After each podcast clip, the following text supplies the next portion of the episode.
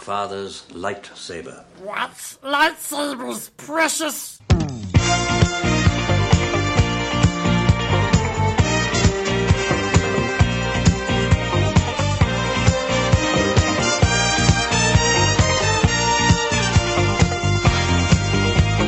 Hello and welcome to What's Lightsabers Precious? The Lord of the Rings and Star Wars Encyclo podcast, where we waste time on fictional wikis. I'm Ryan. And I'm Joanna. Hey Ryan, What's up? do you love New York? New York, city where dreams are made of, concrete jungle. I'm walking here. Yeah, that place. Yeah, Do I you do. like it? It's pretty cool, yeah. Okay, cool, because it's about to get even cooler. Tell me how. There is a Tolkien exhibit in New York at the Morgan Library and Museum. Wow. It is new. It is displaying a good deal of his maps, his manuscripts, his watercolors, his handwritten notes. And to get into the exhibit, you enter through the door of Bilbo Baggins' house, which is really cute. Oh, neat. Yeah, so actually, my Lord of the Rings bestie and I, uh, Teresa, have discussed going. We think we're going to go to this exhibit maybe in April, Cool. possibly. And it runs up through May, let's see, 12th. All right. It just started uh, this past Friday. Very It's up good. through May 12th. So if you happen to be in the New York area, Yeah. Um, or you happen to be within traveling distance of the New York area, or you're just a huge Tolkien fan and you're willing to travel however far, admission is 22 for adults and free for children under 12. Do you look like you could possibly be under 12? Then give it a shot. But where do I buy a pizza around here? I mean, like in New York, literally anywhere. How about a hot dog while I'm looking at these Tolkien manuscripts? Literally hey, anywhere. gabagoo. Well, I don't know that they'll let you bring it into the museum.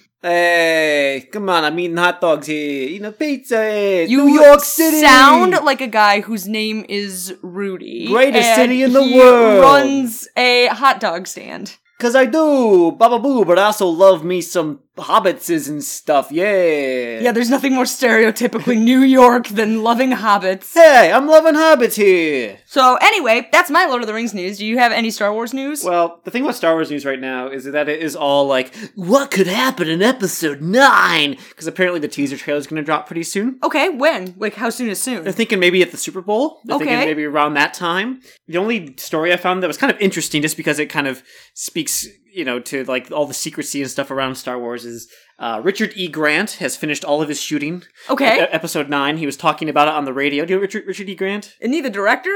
No, he's an actor. You might know him best as uh, Clifford from Spice World. Or- Clifford. Or he's in. Have you seen the movie With Nail and I? I have not, but I have seen Clifford. With Nail and I, it's him and Paul McGann and Paul McGann is in The Eighth Doctor. the Eighth Doctor, Paul McGann, and they go on like this weekend retreat where he is an absolute monster. I Richard E. mean, Clifford is Grant. also an absolute monster. It's a wonderful film. Anyway, he's got a part episode nine as a new character, but he was talking about how secretive it is to work on the set of this movie. And first of all, he says he thinks fans are really going to like it. It goes some really crazy places. He doesn't expect people will expect to see coming. But he talked about a little bit about how like you get in and out. He says they don't give you a script. You have to go to a room where there are bodyguards outside, closed circuit television cameras, and it's printed on crimson pages, so you can't photograph it. You have to read it in there and then leave. You're given the pages the day that you work, and you have to sign for them and sign out for them as well. There's security guards all over the set. wow, they got it locked down tight. They give you a cloak over your head because apparently the drone's going over Pinewood Studios, so they try to take photographs while people are playing. So anytime they have like a full makeup job on, they put a cloak over their head while they're traveling outside. Dude, but there's one thing. Did Richard E. Grant mention how long it can take a woman to have a baby in the 90s? Well, you also have to factor in if there's a bomb on the bus. Well, if there's a bomb on the bus, then Yeah. all bets are off. It could take any amount of time. quote unquote news. Richard E. Grant got done filming and he had a secret time at Pinewood Studios. Neato. Yeah, pretty neato. Cool. Today's episode is called The End of All Things. Oh no, is this the finale of season two already? of It our actually podcast? no, it is not. I'm Oh. really jumping the gun. Okay. But starting next week, I want to dive back into Christopher Tolkien's The History of Middle Earth and continue discussing how Tolkien's concept of the Lord of the Rings changed as he was writing it, Mm-hmm. like we were a few months back.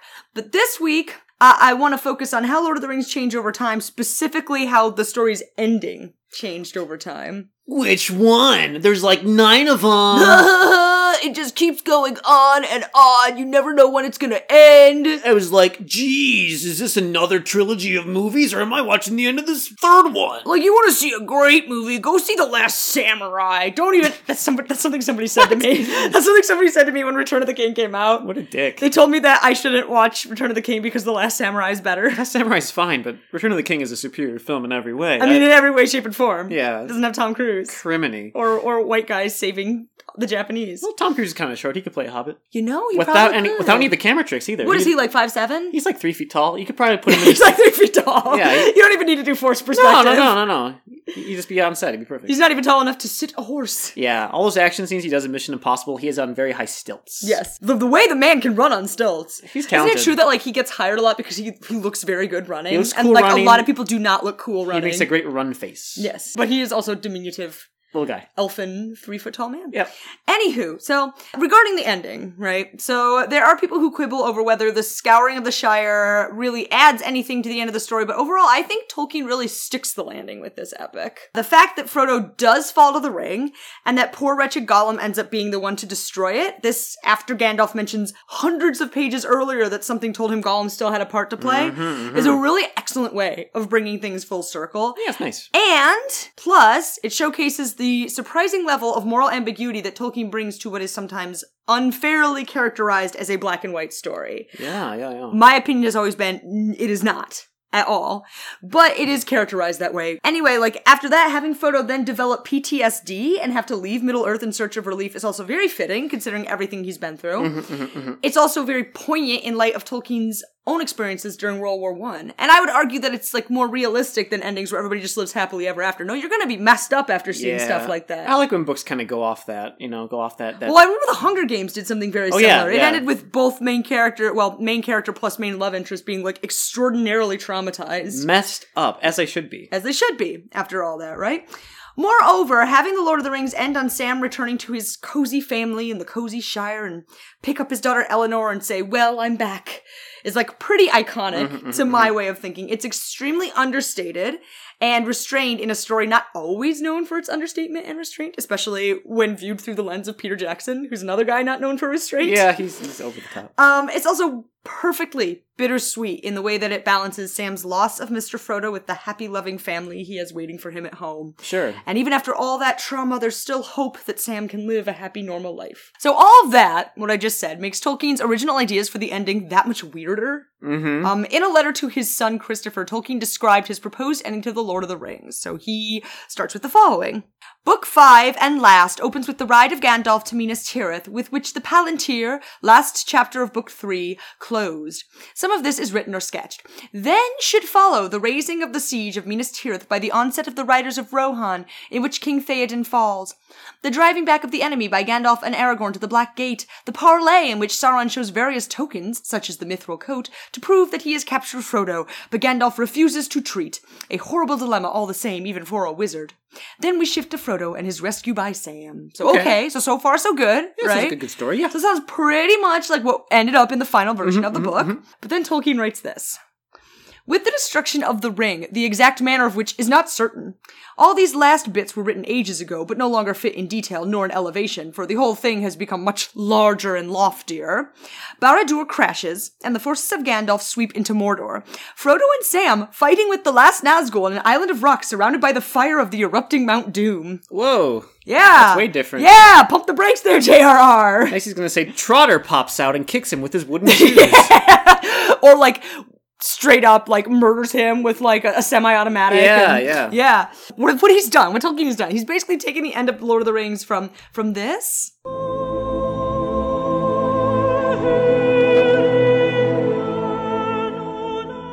To this.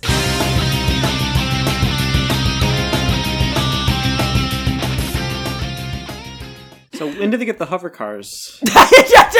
I'm sure that was like the next line. Oh, okay, okay. I, I didn't see the rest of this letter, but I'm sure that's the very next thing he said. They jump into hover cars. They are racing in 360 degrees around a pipe. Yeah, yeah, yeah.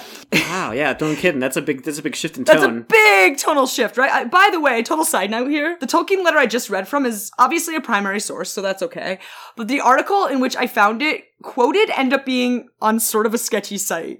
So Oh. it took me a minute to realize because this particular article isn't sus. But all the articles linked on the side really are. So, for example, here are some of the titles. Physician says American children are immersed in a culture of disrespect. Mm, that sounds like baby boomers. I.e., my kids are globalist cucks who didn't invite me to Thanksgiving. yeah, yeah. Why are so many female teachers sleeping with students? Probably because we don't have parent schools, am I right? Like, Yeah, probably. hold on. Like, probably. What is this site? and then here's the best one Five causes of the Civil War, parentheses, besides slavery. Excuse me. And by best, I mean, ugh, kill me. What's this site about? What's this Okay, deal? so the site is called Intellectual Takeout, a refuge for rational discourse.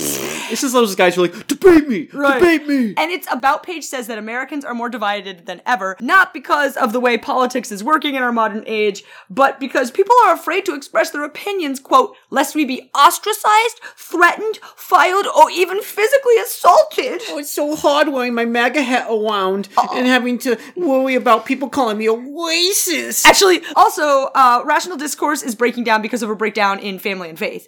Oh, plus, the site is apparently run by the Charlemagne Institute, an organization that is, quote, laying the intellectual groundwork for a great awakening based on the West's Judeo-Christian Greco-Roman tradition. Have you felt it? There's been an awakening of Judeo Christian Greco Roman traditions. So, it's just like dog whistles on top of dog Oh, whistles. Like dude. you were whistling every dog, not just in your neighborhood, but in like the tri-state Is this, area. is this article legit? This article is. Okay. You- This you- particular did you double check? article. Did you? Yeah, I double checked the Okay. Mm-hmm. letter. But what I'm just saying is be careful out there. I wish I could say this was a one off in terms of Tolkien fans who are clearly alt right or at least like very super racist, but it's not. There's, There's probably a few of them out there, right? more than a few. Anywho. Really? Yes. Setting Are that you as- one? No. Okay. Setting that aside, I think we can all thank our lucky stars that Tolkien didn't end his book with Frodo and Sam fighting a literal shadow lord while surrounded by surging rivers of lava. That's goofy, man. I don't think they should fight. They're not fighty boys. No, they've already been through enough by that point, for one. Yeah. For two, Frodo's arc has been characterized primarily by internal conflict, and it seems more fitting that once the source of that conflict is removed, he's free. Yeah, yeah, yeah. For three, fantasy is already good enough an inspiring heavy metal album cover, so like you don't need to lean into it that hard. Think he was JRR. thinking about that? He's like, Someday this will inspire a genre of music titled heavy metal. as well as a band called Led Zeppelin. They will write many songs about my work. Preposterous name, for no zeppelin made of lead can ever fly aloft. Preposterous!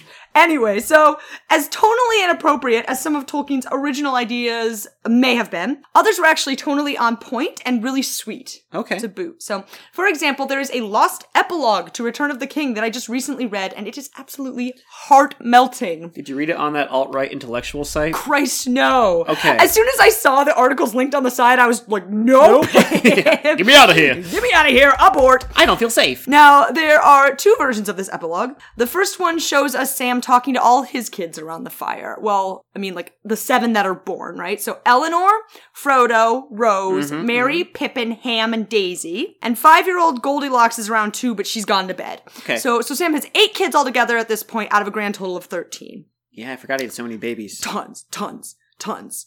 Tons. He didn't know how to wrap it up. Eleanor is in her teens, but everyone else is pretty little. And Sam is reading to them from the Red Book, i.e., the book in which Bilbo and Frodo recorded all their adventures. Yeah, yeah, yeah. Now, this first version is a lot of back and forth between Sam and his kids, with Mary bragging about how his namesake is so tall, Mm-hmm. and Pippin bragging about how his namesake is even taller, and Eleanor talking about how she wants to go to Lothlorien and see her namesake, i.e., the flowers that grow there. Yeah, yeah, Uh, yeah. Um, Eleanor also asked if Legolas ever hangs out with Treebeard, which is like sort of a random question, but hey. and Ham's like, when do I come in? Ham, Ham, you don't. I'm sorry, poor Ham. When do you guys eat ham in the story? yeah, they, pro- you know they probably did. Some, Yeah, I know. It's still not a very inspiring. Turn off the ham, Daddy! I'm assuming he named him after his dad, Hamfast. I'm no, Talk about the ham, Daddy. so ham story, please. There's one really cute part where Mary and Pippin complain that they have to go to bed earlier than their older siblings, and Sam replies, "Don't talk like that to me. If it ain't fair for Ellie and Fro to sit up after supper, it ain't fair for them to be born sooner, and it ain't fair that I'm your dad, bad and you're not mine. So no more of that. Take your turn and what's due in your time, or I'll tell the king. King? Whereupon they all start freaking out about King Aragorn and whether or not he's gonna visit Bag End. which, like, no, he's not gonna visit Bag End. Like, get serious. Do you even know who he is? Like, he's Newsflash- huge deal. Newsflash. Kids are dumb as hay. y'all. Newsflash kids, you are way beneath him. I love you kids, but you're also kind of dumb, sometimes. The epilogue then cuts to an evening sometime later when all the kids are in bed and it's just Sam and Rosie talking. And this is basically the sweetest damn thing in the world. So will you do some readers theater with me? Absolutely. I want you to be Sam. Is it sweeter than a birthday cake ice cream? With a cherry on top. Um, I am With undecided. with sprinkles on and that, marshmallows. But I do know I want you to stop talking or die. Okay, One or the other. I'll die. okay, I'll die. So Okay, okay. You're the right. narrator and also So, Rosie, yes. okay? Oh. And I'm Sam? You are Sam. Okay, cool. All the children were in bed. Lights were glimmering still in Hobbiton and in many houses dotted about the darkening countryside. Sam stood at the door and looked away eastward. He drew Mistress Rose to him and held her close to his side. March 18th, this time 17 years ago, Rosie, wife, I did not think I should ever see thee again, but I kept on hoping. And I never hoped at all, Sam, until that very day, and then suddenly I did. In the middle of the morning, I began singing, and Father said, Quiet, lass, or the ruffians will come. And I said, Let them come. Their time will soon be over. My Sam's coming back. And he came. I did. To the most belovedest place in all the world. I was torn in two then last, but now I am all whole, and all that I have and all that I have had, I still have. That- that's adorable. Isn't that so cute? And all that I have and all that I have had, I still have. Difficult to read, but very It's a, sweet. lo- it's a lovely sentence, though, Tolkien. Yes, so it doesn't add too much to the story, but it's undeniably precious. It's precious. Yeah, well, not that kind of precious. Now, the second version of the epilogue I actually like uh, better. Oh, So- really? There's two different versions. Yes, so in this version, it's only Eleanor who's sitting up with Sam, which is fitting because it's the oldest daughter. Eleanor is sort of like Sam's confidant. Mm-hmm, So he passes down the red book to her when he leaves for Valinor and everything. So, uh, anywho, in the second version of the epilogue, Sam is finishing up a little Q and A at the end of the red book, a little fac. He's writing a fac, and Eleanor's kind of draping herself over him, trying to get his attention. I have another reader's theater for us here. This time you're going to be Eleanor? Mini Eleanor, you're going to be Sam if that's okay. sure thing. Don't write any more tonight. Talk to me, Sam Dad. said Eleanor. Isn't that cute? Pause. Sam Dad? Sam Dad. It's really cute. It's kind of like Dad. how he calls his dad my old gaffer. Like nobody in his family that's Oh, an- actually calls their dad dad. Actually, I feel like in the very first version of this epilogue, they did call him daddy, and I feel like Tolkien was like, not folksy enough. Needs more folksy. Needs to be more rustic. And so he came up with Sam Dad. Sam Dad. Did you call her Rose Mom? I- no. actually, Okay. she does not seem to. Sam Dad. So I'm playing Sam Dad. You're playing Sam Dad, so. Okay. Don't write any more tonight. Talk to me, Sam Dad, said Eleanor, and drew him to a seat by the fire. Tell me, tell me about Lorien. Does my flower grow there still, Sam Dad? Well, dear, Celeborn still lives there among the trees and his elves, and there I don't doubt your flower still grows still. Though now I have got you to look at, I don't hanker after it so much. But I don't want to look at myself, Sam Dad. I want to look at other things. I want to see the hill of Amroth where the king met Arwen, and the silver trees, and the little white Nifredel, and the golden Eleanor and the grass that is always green, and I want to hear elves singing. Eleanor, I said the same when I was your age and long after it, and there didn't seem to be no hope. Yet I saw them and I heard them. I was afraid they were all sailing away, Sam Dad, that soon there would be none here, and then everywhere would be just places, and And what, Eleanor? and the light would have faded. Eleanor was silent for some time before she spoke again. I did not understand at first what Celeborn meant when he said goodbye to the king, but I think I do now. He knew that Lady Arwen would stay, but that Galadriel would leave him.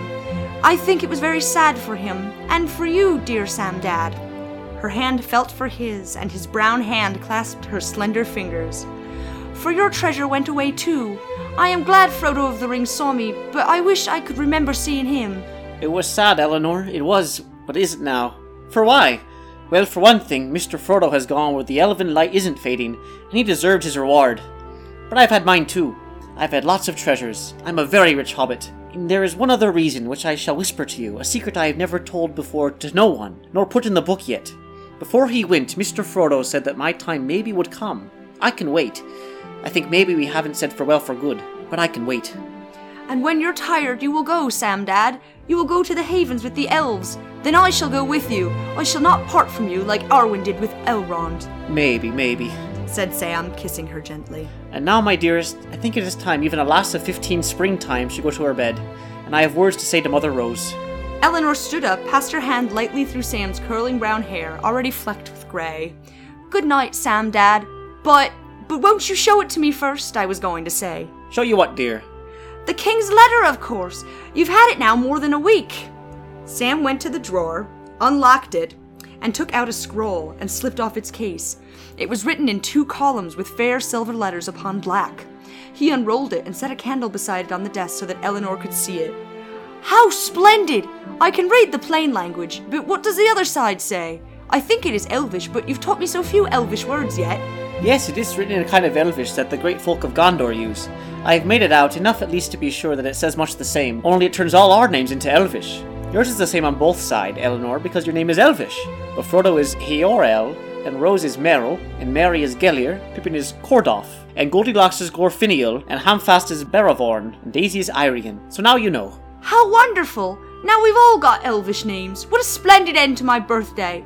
But what is your name, Sam Dad? You didn't mention it. Well, it's rather peculiar. For the Elvish part, if you must know, the king says, Master Perhael, who shall be called Panthael.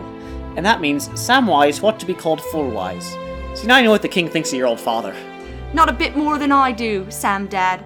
Parhail Adar, dearest. Good night, Eleanor. Sleep now till the sun rises. You'll have no need of dreams. Good night, Sam Dad, and don't work anymore, for I know what your chapter should be.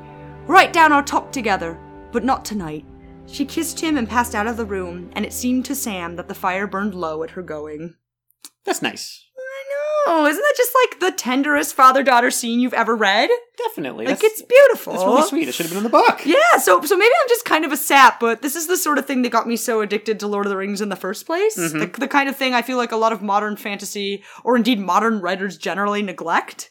So the strong and genuine ties of affection between the characters is so important. People gotta show feelings for each other. They For, gotta- for a reader to care, yeah, they have to. can't just be all cool quips and like, we're only friends because we're teaming up together. Not that I like you or anything. eh. which I feel like is the way like so much fiction has has gone. Uh, part of it, I think, is the rise of like anti-heroes. Mm-hmm. Yeah, but, like, yeah, yeah. You get these shows where these characters don't seem to care about each other, so it's hard to care about them. makes them very unlikable. Yes.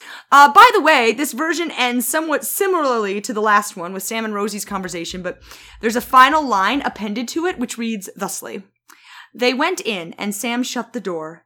But even as he did so, he heard suddenly, deep and unstilled, the sigh and murmur of the sea upon the shores of Middle Earth. That's nice. That's real good. That's real good. Like, it's a perfect reminder that while Sam's present is in the Shire with his family, his future is across the sea with Mr. Frodo. So I love that. That's great writing, yeah. I love that. I love that. I also love how even Eleanor calls Frodo Sam's treasure. yeah, that's that's that's interesting. That's very interesting. I guess she recognizes that Yeah, my gay dad. she, my gay dad. If you want to interpret it that way, yeah, at the very least, my dad has a real intense relationship with Mr. Frodo. My dad's bromance. yeah, bromance or romance, however you choose Whatever. to read it. So, anywho, I feel like most of this episode has just been me waxing rhapsodic about how much I love Lord of the Rings, but Oh. I don't think that's bad per se because I spend a lot of time critiquing it, and I think it's good every once in a while to come back to why it holds such a, a special place in my heart to begin with. It's okay to be sincere, Joanna. I feel like a lot of people are just poisoned by irony, and you don't need to be. You know, you can You're allowed to sincerely like things and sometimes. express it without having to be all snarky and cool. Yeah, and you can say when you think something is sweet. It's okay, and I think this is very sweet. I mean, likewise, you can say something stupid too, but you know, you can be nice too at times. Yeah, Sometimes things are nice, and it's okay to acknowledge that they're nice. absolutely. Nice things, nice part, Joanna. thanks Nice for, things are good. Thanks for telling me that nice story. Yeah, Ryan, now what do you have for me? Well, you were talking about epilogues today, unused epilogues. Yes. And so I decided to pull a character that is unused as well in the current canon because she is purely an extended universe character. Oh. Written over in every way. Oh, I think I know who's going to be. Who's it going to be? Mara Jade? It's Mara Jade. It's Mara Jade. yeah, do you know about Mara Jade? All I know is that at one point I said to a previous roommate, well, we don't know if Luke ever gets married. He's like, yes, we do. Her name is Mara Jade. And he was like super snarky about it. he knew, I guess. He knew.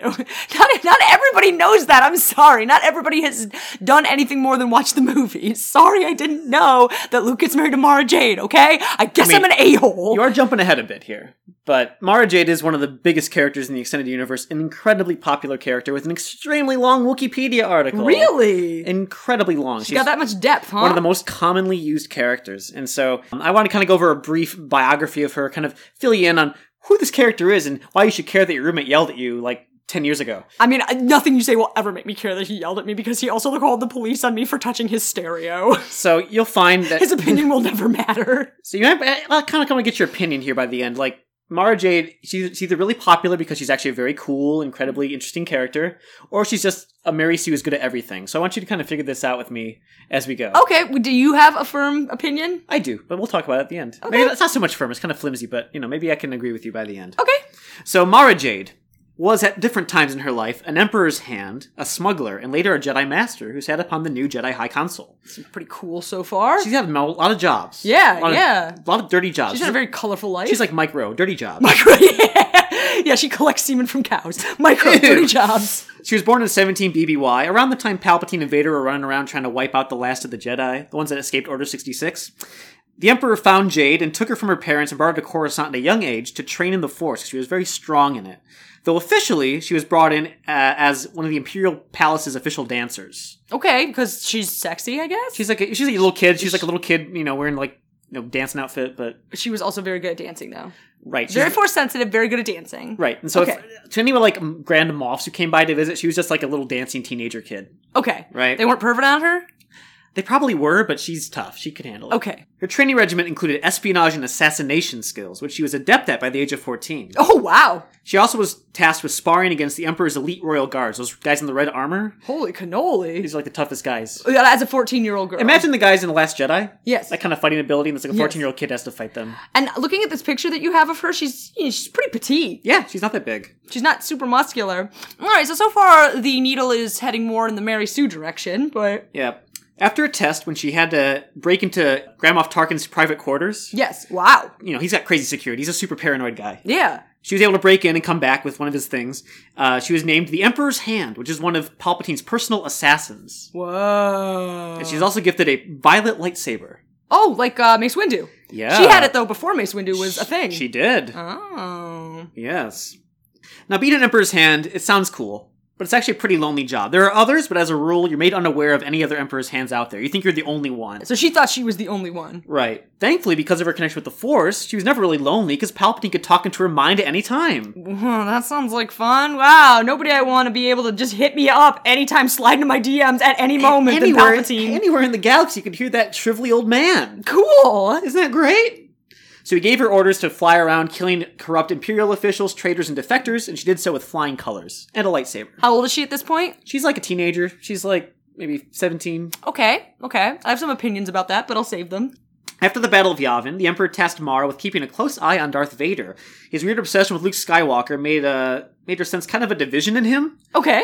and she hoped that it would eventually cause him to betray the Emperor so she could kill him and take his spot as the right hand man. Wow, so she's kind of dark sided at this point. Also, she's like, why are you so obsessed with him? You have a crush on him or something? Weird. Weird. Now I don't know if you noticed, but like between this story and Tarkin's story and Prince Zizor's whole thing with the Emperor, the Emperor is a huge drama queen. He really is. He like he he spreads. Do you think he's doing it on purpose? Absolutely. Do you think he's like a messy bitch who lives for drama? he's a messy bitch who lives for drama? I think he does. I think he purposely like gathers up all these disciples and then like makes each one think that they're his favorite, you know, Mm-hmm. and everybody has to try and win daddy's approval. He makes sure everyone's a little bit emotionally unstable. yeah, well, I mean that's a given. Yeah, and then plays them on each other to power up their abilities. I think the idea is it makes them more ruthless. It makes them more have more rage if they're a Force user.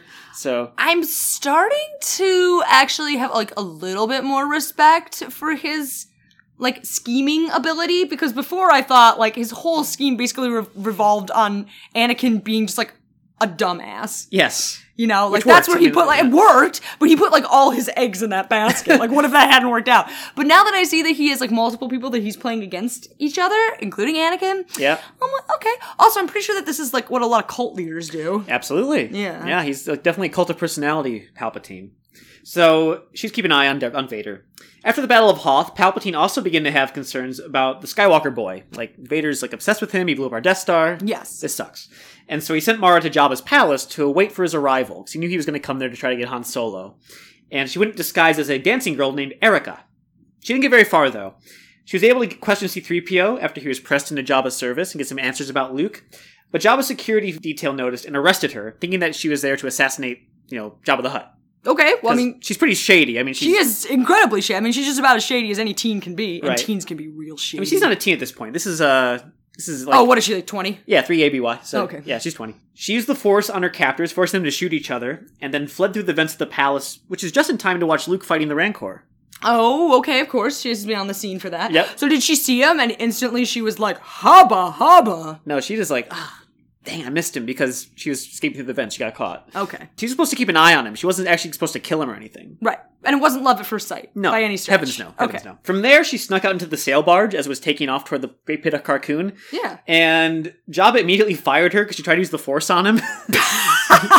and Jabba is, of Yeah. course, immune to the force. We know this from the movies. I mean, it. I'm assuming it's a right to work situation, so he can fire you for basically any reason at all. So he was he was trying to use the force. I mean, Jabba was generous. He did not feed her to the great pit of Carcoon. He did not throw her into the sand. He- although I think you can also do that in the right to work state. I think you can. you think you're totally Tatooine, allowed Tatooine to. is a right to work state. Yeah. So so he sent her off on a land speeder by herself, and she had to go back to the Emperor empty handed, and a huge mission fail. And he was naturally displeased at her performance. sure. After that whole boondoggle on Tatooine. Yes. She was sent on a little bit of an easier mission. She was going to go assassinate a guy who was trying to revive the late Prince Zizor's Black Sun as a new organization called His- the Black Nebula.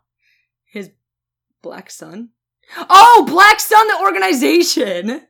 Joanna, my God. I thought he was like literally like like Prince Azor had um Racist. had, had no not even I just thought like he had a son who was a person of color who died and then he Oh was my trying God. to revive him. No, Prince Azor's Black Sun Syndicate. I love how we talked about the Black Sun Syndicate for like six weeks, and I still forgot about it.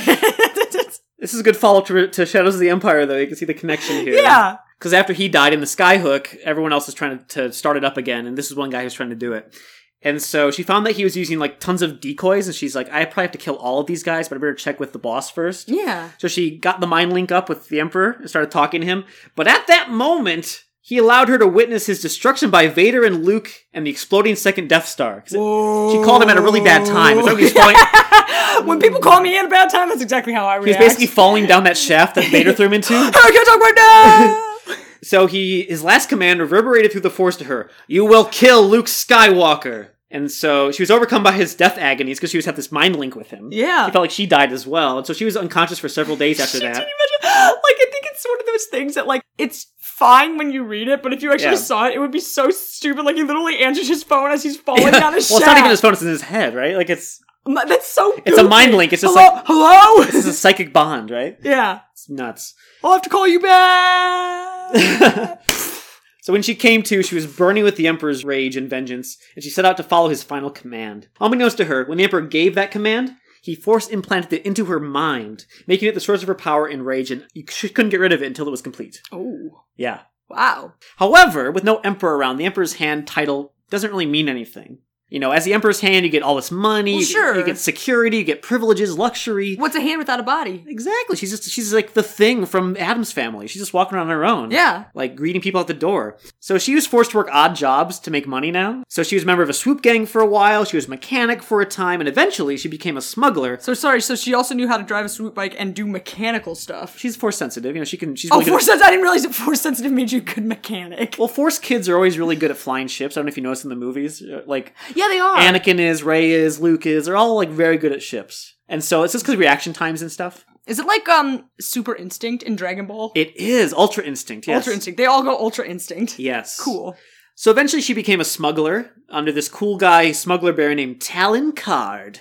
Talon card. Wow. Does that guy sound cool? Well, Talon already sounds pretty cool. You know, Yeah. ah. like Talon's like, ooh, Velociraptor, oh, he's gonna cut you. And the card, like, he's such a card. Yeah. So I'm guessing that he is like slightly roguish, oh, how'd you know? um, kind of a ladies' man, how'd you know? Eh. and but also treacherous. You got it. Okay. I mean, honestly, yes. I can't decide if that's great naming or terrible name. I, I really don't know. Sometimes it's great when the name kind of fits the person that well, Well- and then sometimes it's like, well, it's a little on the nose. His parents knew what kind of guy he was going to be.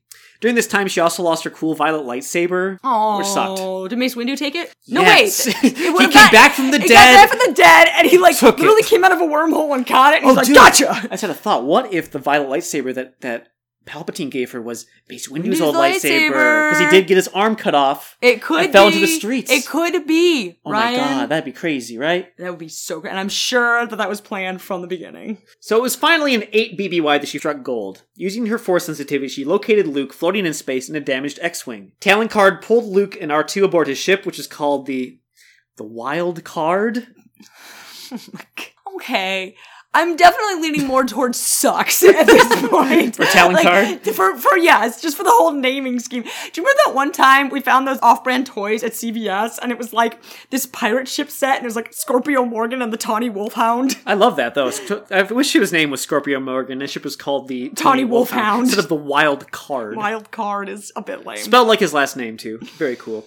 They took him to his base, the planet Mercure, which just happened to be the homeworld of these creatures called Isalamiri, which are these cute little fuzzy lizards who just happen to be able to block all force abilities when they're nearby. wow, impressive. Mara, of course, wanted to kill Luke immediately, but the new admiral of the Imperial Remnant named Thrawn had just posted a very high bounty on his head. So Talon Card's like, no, no, no. Also, Thrawn's in this too. Yes, this is where Thrawn comes in. So Talon Card's like, no, no, no, we gotta turn him in. We gotta make some money, Mara. Come on, girl. Just so happens that Thrawn also came to Mirakir to collect more of Isalamiri. They're his favorite Mm-hmm. animal. He had a bunch of them in his collection. Card was distracted by this.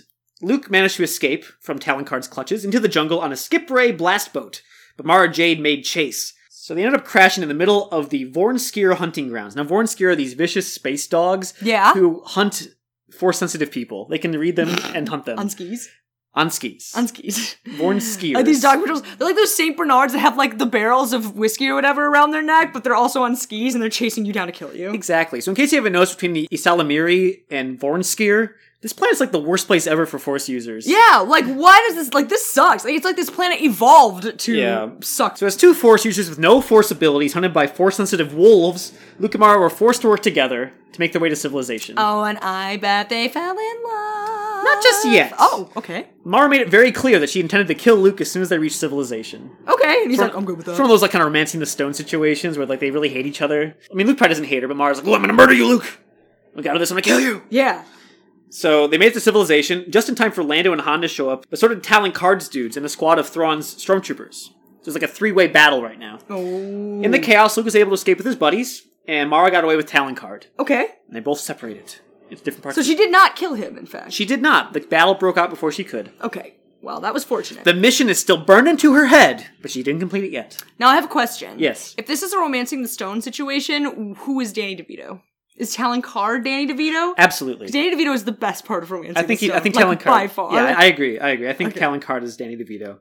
Thrawn was able to track the smugglers and captured the wild card easily. Mara offered her her Emperor hand service to him in exchange for amnesty for all of Talon Card's boys. And Thrawn's like, okay, sure, that sounds good. So Thrawn agreed. He's like, that'd be cool to have an Emperor's hand. That rules. But then he double crossed her immediately by capturing Card anyway. Oh. Okay, cool. I guess it didn't rule hard enough. so this pissed Mara off big time. Yeah, She wanted- understandably. She wanted, to bust her former boss out of the Imperial brig, but it was heavily guarded. She knew she couldn't do it alone. So she took a Yasalamir, hopped Yeah. in a ship, and went looking for Luke With a little friend. with a little friend to block the force abilities. Ah. Aha. Right? Does it block the force? But is it an area effect? Mhm. It's like a bubble. Oh, it is. Okay, I thought it was like literally just the lizard. It's like a 10 foot radius. Yeah, it's like oh wow, cool. pretty strong, right? She found him training with this crazy dark Jedi named Joris Kabalth. She first came across Dr. D2 and convinced him that Kabalth is actually a s- super evil guy and probably working for the Empire. She convinced R two D two. How do you convince a droid of anything? Because Dr. D2 tried to shoot her with his little, little zapper. Yeah. She's like, no, no, no, no, listen.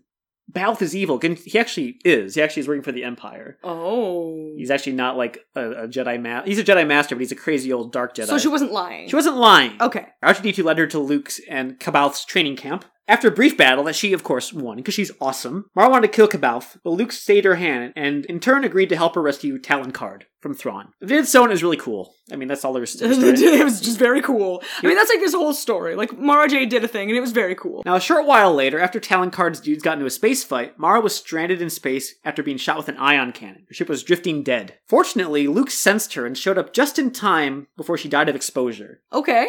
Nice guy. Yeah, that's a keeper. Now these crazy kids keep meeting up, but they keep on killing each other. What the heck's going on, right? It's weird. Luke took her to Coruscant to get nerve regeneration therapy because her, her fingers were all frozen and stuff. Okay. Uh, Um, back well, in why- space. Why didn't he get that? Oh, because his got cut off and lost. You can't really regenerate a whole hand, Joanna. Why not? If you can regenerate nerves, you can regenerate a whole hand. Good point. Tell me where they, li- where exactly are the limits of their technology? Wherever the story says it is. Okay. Skywalker eventually realized that Jade was not acting so much of her own volition as she was following Palpatine's telepathic commands still. Jade also came to realize that she was being used to inflict a last bit of revenge upon the dead Darth Vader by killing his son. Sure. Skywalker promised to help her remove the command, even though being near her was obviously very dangerous because Luke's a good guy. On a mission together to destroy one of Thrawn's cloning facilities, they encountered Joris Kabouth again, the Dark Jedi old man. This time, though, he was assisted by Luke's evil clone, Luke! Luke. Oh, with the two U's. Yes. Luke. It was a tough battle, but in the end, Mara borrowed Leia's lightsaber to kill Luke, Yeah. which conveniently fulfilled the Emperor's final command to kill Luke Skywalker. Because I mean, he is Luke Skywalker. He's a clone. Well, he's Luke Skywalker, but He's a like he's a clone. clone. So how is the prophecy gonna know? And immediately upon killing him, the order was gone. It evaporated from her head, and she Nice. was free. Technicality. Yeah, on a technicality. Cool. After defeating Kabouth and blowing up the cloning facility, Luke gave Mara his father's old lightsaber as a token of friendship.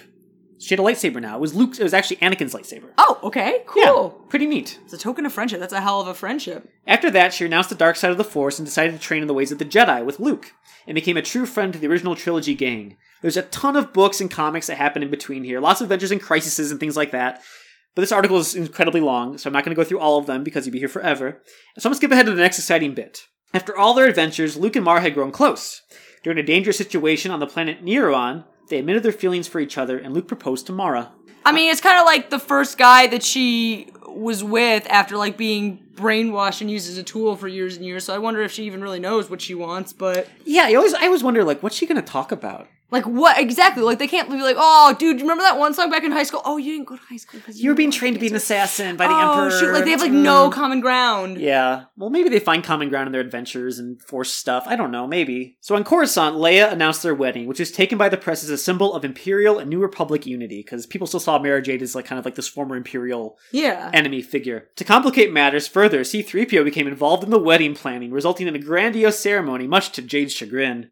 Oh my god. You know 3PO what is the he's fussy like? wedding planner. He's like he's like he's like um Frank from Father of the Yes. Bride. He's like Martin Short. Yep, that's basically. him. No, I mean, there's a lot of paragraphs about their wedding. Do you want to hear about it? Yes, I do. As part of the preparations, Jade had to deal with a number of dress designers competing for the design of her wedding dress, ranging from a masked dress to a black dress reminiscent of Imperial agents attire to a minimalist dress that Jade refused to step out of the dressing room in. She grew frustrated and left to go for a walk. On the streets, she met a despondent Twi'lek named Jerrican, who had been seeking to bring her design before Jade, but had been fired by her employer instead. Jade revealed her identity to the designer and was quite impressed with her designs, and commissioned a wedding dress from her. Nice. Okay, helping Yeah. someone who's down and out. Shortly after she commissioned her dressmaker, Skywalker and Jade had a private, less formal Jedi wedding ceremony at the Jedi training area that had been established on Coruscant. Joining two halves of a crystal together in a symbol of their union, they are married by Cam Solusar. I don't know who that is. Okay. like are we supposed to? Uh, maybe. However, Jade was later displeased to find that Skywalker got in a bar fight during his bachelor party. Oh no. Those guys always get so rowdy at their bachelor parties. While Skywalker and his male friends recuperated from the previous night's altercation, Jade and her bridesmaids went to a spa to relax. Oh my gosh, girls love spas. Yeah, Leia's- girls night. While there, they grew bored and worked off the stress on the slingball court, handily defeating a group of pilots from Champion Squadron. Cool. However, all the women made sure not to tell their husbands of that event, as they'd already taken them to task for the bar fight. But I feel like well, I mean, but there's we played slingball. Don't tell playing sling playing sling ball is not it's not crime. It's not bi- violent. It's not like you know like Slingball's not a crime. sling ball is sling ball or die. On the day of her formal wedding, despite an imperial plot to ruin the wedding by a former moth appearing at the climax of the ceremony, threatening to shut down all communications, Skywalker and his friends were able to prevent any serious altercations. The two exchanged vows and rings and were introduced to the galaxy f- for the first time as the Skywalkers. After their reception, Han Solo flew the couple to their honeymoon site. She kept training with Luke at the Jedi Temple until she was considered a master. More importantly, though, she became the cool aunt to the Solo kids. All right, I told sweet. you about the solo kids a long time ago. Yeah. She took them on adventures that their parents didn't approve of. Cool Aunt Mara. yeah. But during the Yuzhang Vong invasion, she gave birth to her and Luke's son, Ben Skywalker. 26 ABY is when he was born, so she was 43 years old when she had Ben. Actually, I'm kind of late. Yeah, Not, not bad, right? Yeah. More stuff happened, but like we talked about in the Solo Kids episode, Anakin Solo sacrificed himself to fight the Yuzhang Vong, Jason Solo turned evil, and Jaina had to fight him. Right. But before that, Mara sensed her nephew is becoming more dark-sided by the day and secretly being trained by her old Emperor's hand rival, Lumia, the Dark Lady of the Sith.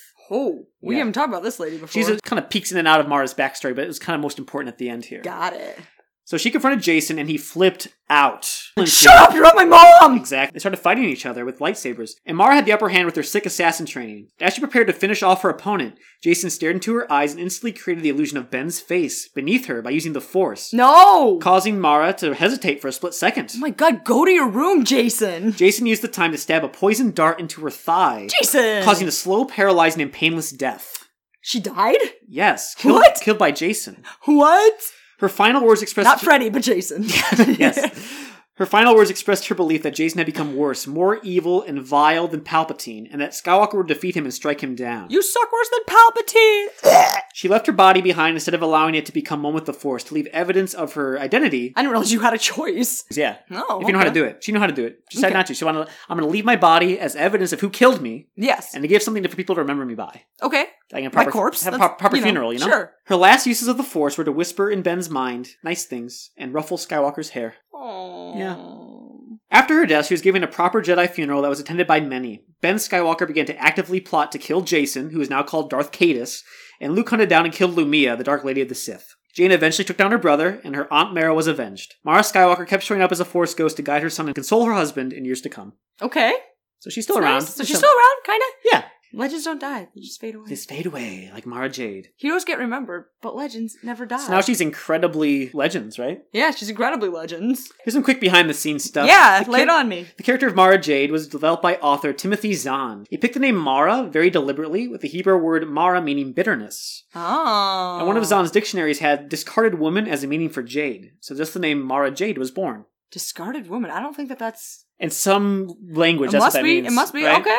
In a 1997 poll by Star Wars Insider magazine about the fans' favorite Star Wars characters, Mara Jade placed 20th, the highest ranked character who did not appear in any Star Wars movies.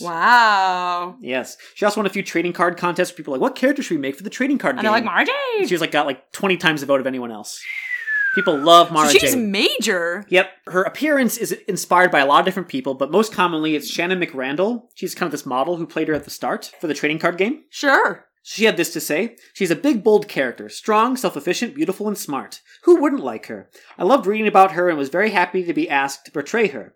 She really set the goal for female characters in Star Wars universe. I liked her best when she was dark sided, but at least when she was getting married. I thought the fussing over the wedding dress in the comic was a little unlike her. She was the most fun when she was trying to kick Luke's butt. Okay. Yeah. Yeah, I can see that. She does the uh, convention circuit now. Mm-hmm. She finally met Mark Hamill in 2004. No way. Yeah. They should have had like a pretend wedding. Or had like a photo shoot together. it or would have been something. really, really cute.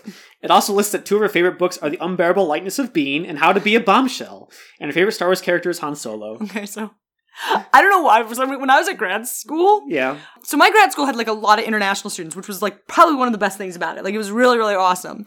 But for some reason, like a lot of them really loved the unbearable lightness of being, and I don't know why. Like whenever you ask, like, oh, you know, like what's your favorite book in English? You'd be like, oh, the unbearable lightness of being. Probably because Mara Jade liked it. yeah, almost certainly Marjorie's reach is that far, inspiring generations of people across the globe to read the unbearable lightness of being. So what do you think of Mara Jade? Is she cool or is she a Mary Sue? kind of both. Okay, so here's my my first thought. Like, I don't know why.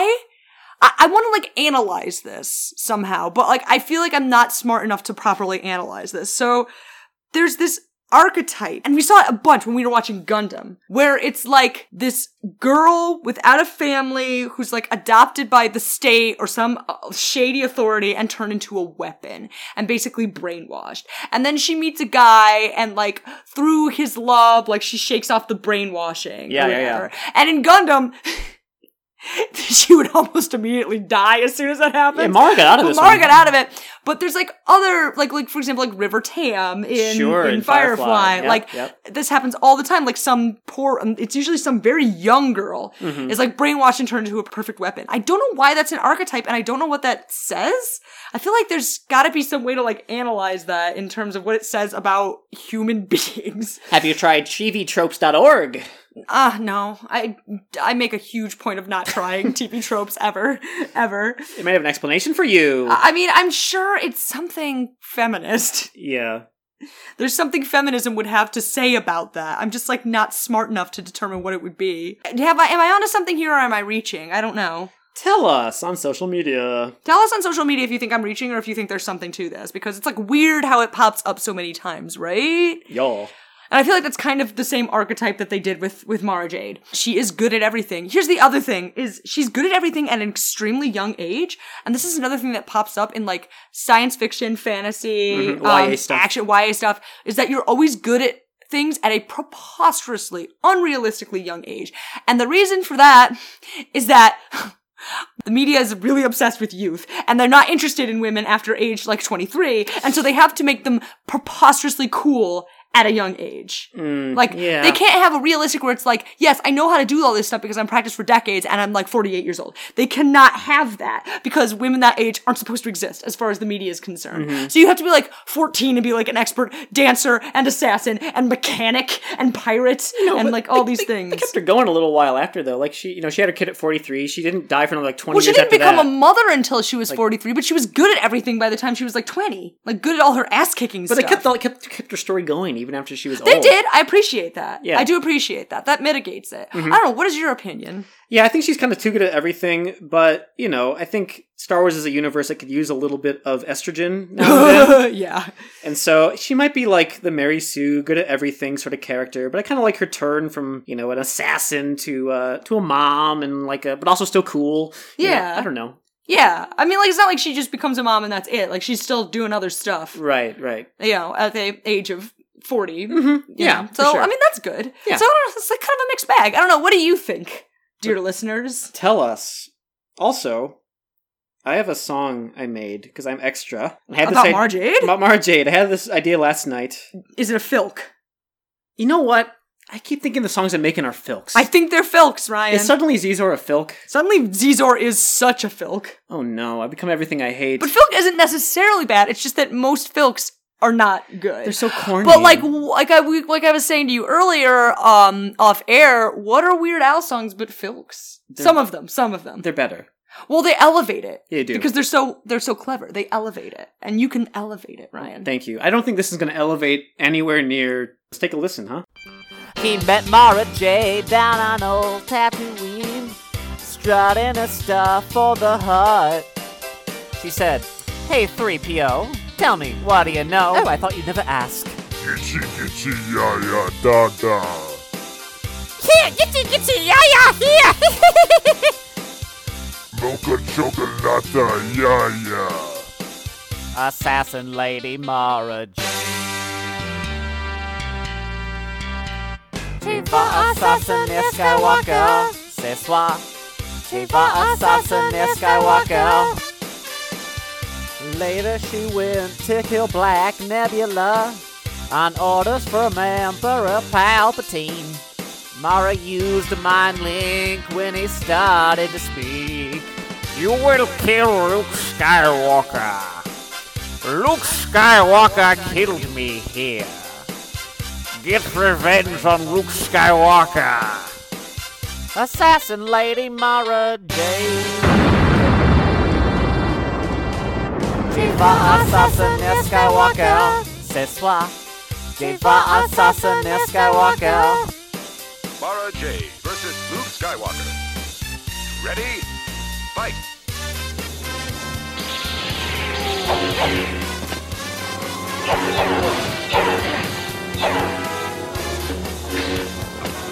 You win!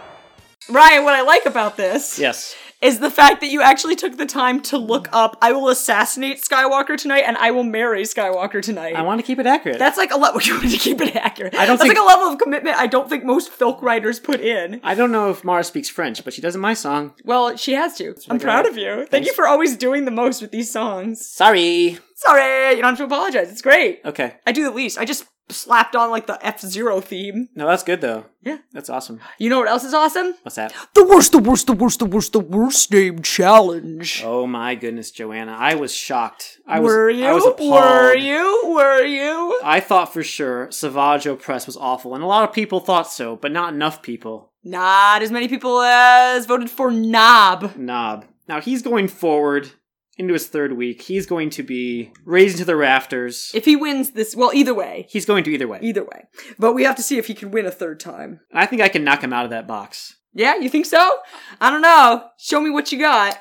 Okay, I want to talk about a, a Jedi whose name is Soon Bates. Soon Bates. Soon Bates. Soon Bates. Okay. But he's also a Jedi Master. Yes. Oh no. Oh no. Also, Jedi Master Bates. Oh uh, no, I knew exactly where this was going. Are you sure it's pronounced Bates? Are you sure? Yes, because as part of his creation, it was kind of a fill-in name. They thought we could, they were going to change it later in like one of the comic books, Yes. and they kind of put it in to see if the editor would notice.